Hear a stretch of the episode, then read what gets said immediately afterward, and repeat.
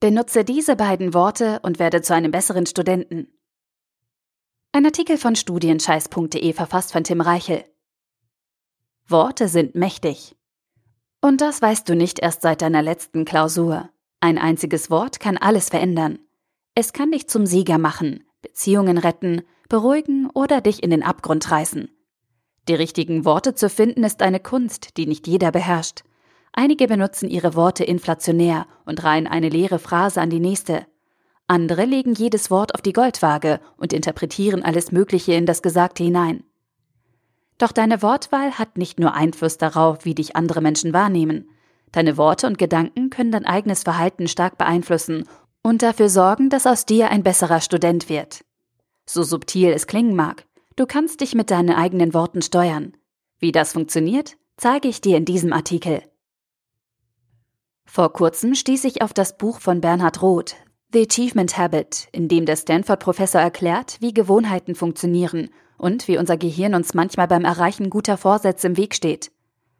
Der Autor geht sogar noch einen Schritt weiter und beschreibt, wie unser Gehirn die besten Vorsätze sabotiert und uns unterbewusst in die Irre führt. Zum Glück zeigt er auch, was man dagegen tun kann. Eine der einfachsten und wirkungsvollsten Methoden, das Gehirn zu überlisten, ist die Anpassung der eigenen Wortwahl. Durch die Auswahl der Worte und Gedankenmuster lässt sich das eigene Verhalten umprogrammieren und so beeinflussen, dass wir schneller und glücklicher unsere Ziele erreichen. Dazu zwei Beispiele, die du sofort umsetzen kannst. Erstens, ersetze müssen durch wollen. Viele Studenten neigen dazu, alle Aufgaben und Herausforderungen als fest vorgeschriebene Verpflichtungen anzusehen. Sie müssen zur Vorlesung gehen und sie müssen danach noch lernen. Dabei vergessen sie, dass sie sich ihr Studium selbst ausgesucht haben und freiwillig das tun, was sie gerade tun. Natürlich bringt ein Studium gewisse Pflichten mit sich, und es ist auch ganz normal, dass ein erfolgreicher Abschluss harte Arbeit erfordert. Dennoch hast du die Verbindlichkeit, deine Aufgaben selbst in der Hand. Und dieser Gedanke kann deine Motivation grundlegend ändern. Führe deshalb die folgende Anpassung deiner Gedanken durch. Ersetze müssen durch wollen. Jedes Mal, wenn du dir denkst, ich muss heute noch dies und das erledigen, änderst du dein Gedankenmuster in Ich will heute noch dies und das erledigen. Dieser Ansatz führt dazu, dass du realisierst, dass deine Aufgaben genau das sind, was du für dich ausgewählt hast, auch wenn es auf den ersten Blick nervig und anstrengend erscheint. Beispiele. Du willst heute zur Vorlesung gehen.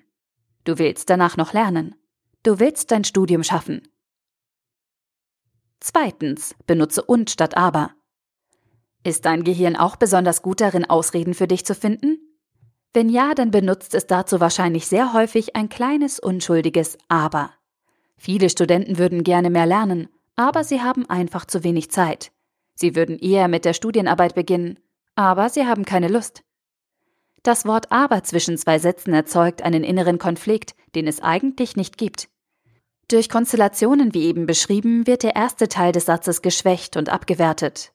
Du würdest es ja tun, aber es ist einfach nicht möglich, weil durch die Verwendung des Wortes und wird dein Gehirn hingegen dazu angeregt, beide Satzinhalte zu verbinden und nach einer Lösung zu suchen, wie man beides unter einen Hut bekommt. Führe deshalb die folgende Anpassung deiner Gedanken durch. Benutze und statt aber. Anstatt darüber nachzudenken, warum du etwas nicht tun kannst und zu rechtfertigen, woran das liegt, setzt du ab jetzt ein und ein und nimmst deine Gedankenmuster damit anders wahr. Anstatt ich will heute noch lernen, aber ich habe zu wenig Zeit, sagst du dir jetzt, ich will heute noch lernen und ich habe wenig Zeit.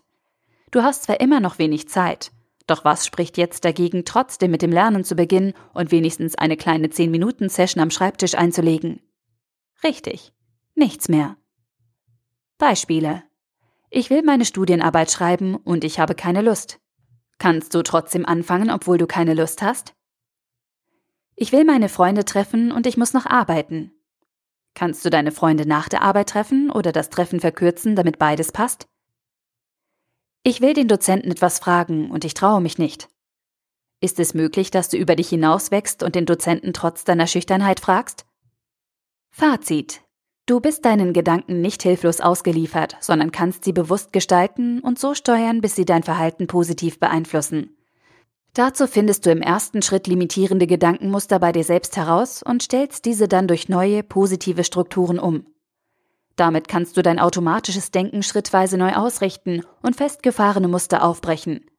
Als Belohnung erhältst du eine andere Perspektive und kannst neue Lösungswege für deine täglichen Aufgaben finden. Außerdem wirken Probleme häufig nicht mehr so unlösbar, wie sie dir ursprünglich erschienen. Probleme und Blockaden sind meistens Kopfsache. Und manchmal reichen schon zwei kleine Worte, um den Kopf wieder frei zu bekommen. Der Artikel wurde gesprochen von Priya, Vorleserin bei Narando.